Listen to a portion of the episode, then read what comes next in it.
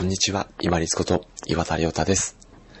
朝早く起きるのって、朝体をぐっと起こすこと、このこと自体がもうしんどいですよね。そのために、早くスムーズに起きるために、一旦間を空けましょう。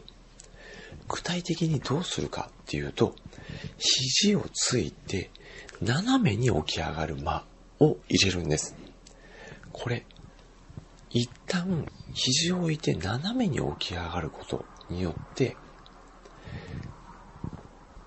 体がすぐに全開で起き上がるのではなくて、一回段階を踏むので、ここからさらに角度を90度に、体の角度を90度に持っていって、起き上がりやすくするというメリットがあります。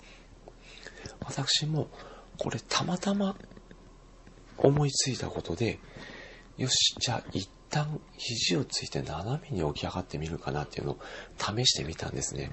そうしたところ、一旦この斜めに肘をつくことによって、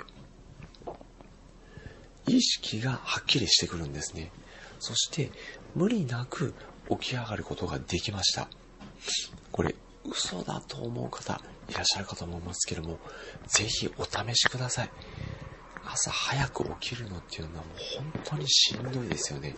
そして、いきなりガワッと起き上がるのは、体にも負担がかかりますし、少しストレスがかかります。ですので、一旦肘をついて、斜めに、要は45度ぐらいの角度で、一旦起き上がってみる。で、この状態で30秒から1分した後で、体を90度に持っていって起き上がってみる。すごく楽なので、体がスムーズに起き上がれるようになります。ぜひお試しください。本日もご清聴いただきましてありがとうございました。皆様にとって一日良い日となりますように。これにて失礼いたします。